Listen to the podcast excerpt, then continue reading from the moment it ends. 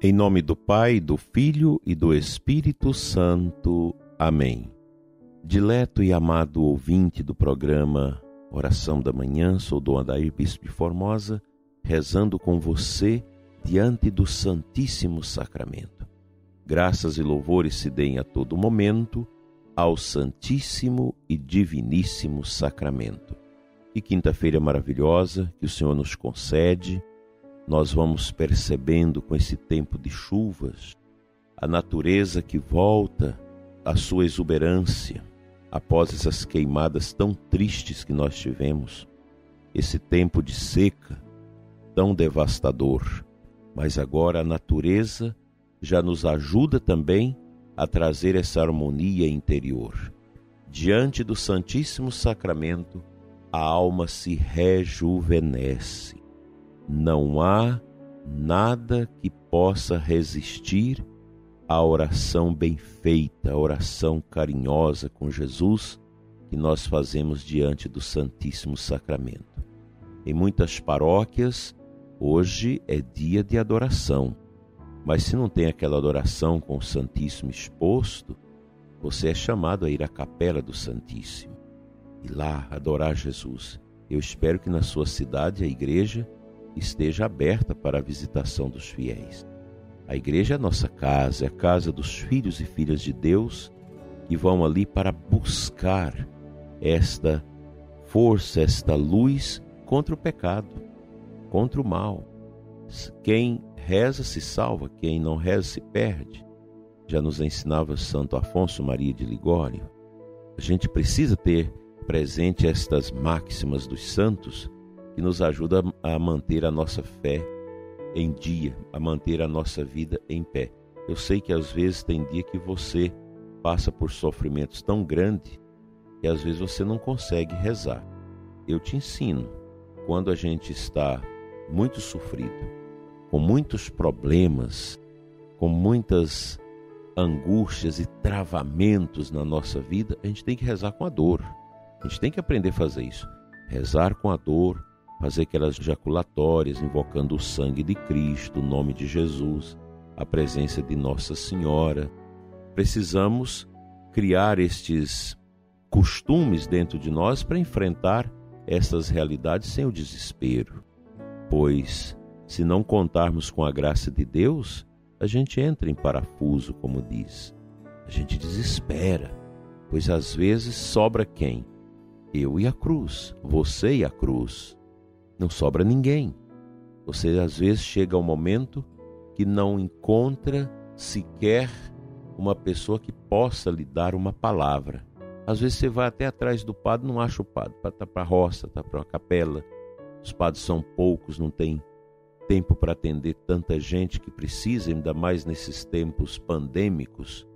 E há um sofrimento, uma depressão generalizada no mundo das pessoas mas o Santíssimo está ali. É diante dele, quando você dobra teus joelhos e Jesus, naquela pobreza da hóstia, está ali, vivo, a te olhar no profundo da sua vida e às vezes uma adoração até de 5, 10 minutos que você faz ali de entrega profunda das suas angústias e sofrimentos, te levanta, te faz firme novamente. Daí esta grande ajuda que a igreja nos oferece como grande hospital de campanha, hospital espiritual, os sacramentos, uma confissão, o arrependimento dos pecados. Tudo isso ajuda e fortalece a alma a ficar de pé diante do Cordeiro Jesus Cristo. A paróquia é a nossa casa, a nossa comunidade, onde você participa às vezes, uma igrejinha tão simples, tão pobre, mas ali está o Rei dos Reis, que é pobre e que nos torna ricos do seu amor. Às vezes, a sua paróquia passa por aquelas dificuldades dificuldade com o sacerdote, com o diácono, com as lideranças. É tempo de orar. É tempo de dobrar os joelhos diante de Deus e interceder pela paróquia, pela comunidade, pelo seu sacerdote pelas pessoas que estão às vezes atrapalhando a obra de Deus para que elas se convertam. A nossa vida é assim. O cristão não pode desprezar as pessoas e tampouco ser aquela pessoa amarga, com zelo amargo e pensa que não tem jeito. Só não tem jeito para a morte. Quando chega a hora da morte, não tem jeito. É a hora. Mas todas as nossas realidades, elas podem ser mudadas pelo poder da oração. A oração tudo muda. A oração que vem do gemido da alma, da alma machucada, dolorosa, triste. É dali que brota essa grandeza generosa de um coração que se abre a Deus. E quando nós melhoramos a nossa vida, o nosso perfil espiritual, com certeza o mundo ganha com isso. Não adianta a gente querer fazer uma revolução, de mudar tudo nesse mundo, se os corações não estão mudados. São João Paulo II ensina isso maravilhosamente naquela sua exortação pós-sinodal, reconciliácio et penitência, a reconciliação e a penitência. Como é bonita aquela encíclica de São João Paulo II, que está aí na, na internet para a gente ler, meditar e buscar esta superação do pecado, do individualismo e abrir os nossos olhos a Cristo, pois quando eu me converto, com certeza Cristo abrirá os meus olhos para o irmão, para o bom apostolado, para o serviço aos pobres, aos que sofrem. Isso é cristianismo, isso é ágape, que a Eucaristia adorada hoje em todas as nossas igrejas. E que você, dileto ouvinte, vai tirar um tempinho hoje da sua vida, da sua correria, passe na igreja. Passe na capela do Santíssimo.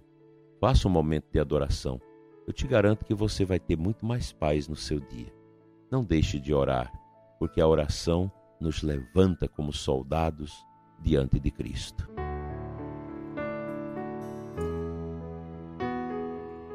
Quero partilhar com você um pedacinho aqui da primeira leitura da missa de hoje, Romanos 6, 19, 23. O apóstolo Paulo nos ensina isso. Agora, porém, libertados do pecado e como escravos de Deus, frutificais para a santidade até a vida eterna, que é a vossa meta final. Com efeito, a paga do pecado é a morte, mas o dom de Deus é a vida eterna em Jesus Cristo, nosso Senhor. É uma palavra firme, maravilhosa, linda, profunda, que o apóstolo Paulo cheio do Espírito Santo, nos dá.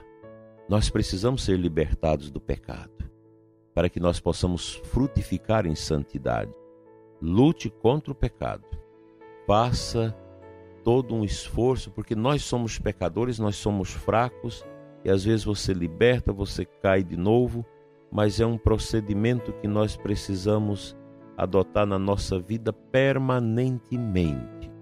Uma luta contra o pecado, para que a santidade emerja em nós, que é um sentido da vida nossa aqui nesse mundo, é Cristo e a busca da nossa santificação. O que mais que dá sentido à nossa vida? Só Deus. Se eu não tenho Deus, até o meu trabalho fica esquisito. Os bens ficam esquisitos. Porque as pessoas que não têm Deus, os pagãos, eles vão juntando os bens por vaidade, por egoísmo, depois não sabem nem morrer porque não sabe como deixar essas coisas. O cristão não. O cristão é livre, livre diante das suas riquezas pessoais, livre diante das pessoas, livre diante das ideologias, livre diante de tudo. Porque a, a cura de toda situação de pecado da nossa vida é fundamental. Como é bom ter Deus em nós, ter Deus no nosso coração viver essa graça contínua dele na nossa vida. Que o Senhor te dê nesta manhã bonita de quinta-feira um desejo grande de adorar, de ter nosso Senhor no seu coração, um desejo grande de comungar. Você que não comunga porque tem algum impedimento, se você pode resolver esse impedimento, procure o sacerdote Agora, os que não têm como receber a comunhão em razão de situações difíceis, se coloca na presença dele. Pede a graça, pede o discernimento, pede a luz, para que um dia você possa dizer: Livre estou, Senhor, para te amar e te receber para sempre.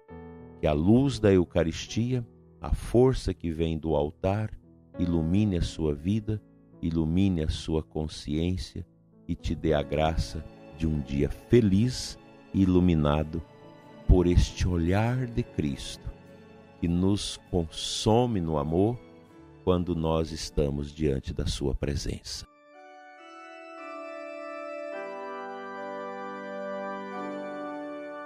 Pai de amor, dai-nos o teu espírito, infunda em nós o espírito da coragem, do ágape, do amor espírito de adoração. Dai-nos, Senhor, o esvaziamento de nós mesmos diante de tantas dificuldades e obstáculos que temos a vencer neste mundo.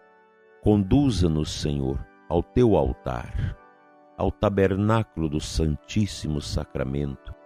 Conduza-nos, Senhor, a uma adoração de entrega profunda ao teu ditoso amor ali na Eucaristia.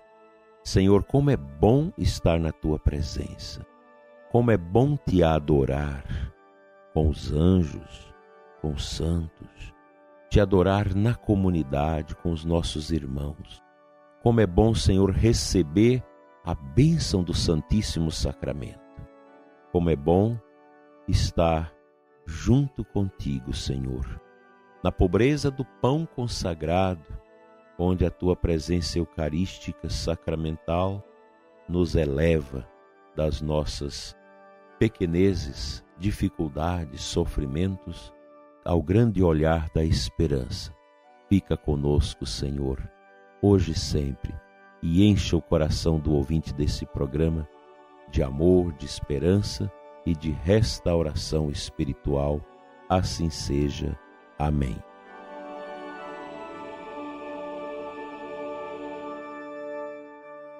pela intercessão da Virgem Maria, Mãe Eucarística, venha sobre você, sobre a sua família, seus afazeres, sobre a sua vida, sobre as suas dores e alegrias, a bênção de Deus Todo-Poderoso, Pai, Filho e Espírito Santo. Amém. Seja um grande adorador. Vá a Jesus Eucarístico hoje, não esqueça e até amanhã, se Deus nos permitir, para mais uma oração da manhã.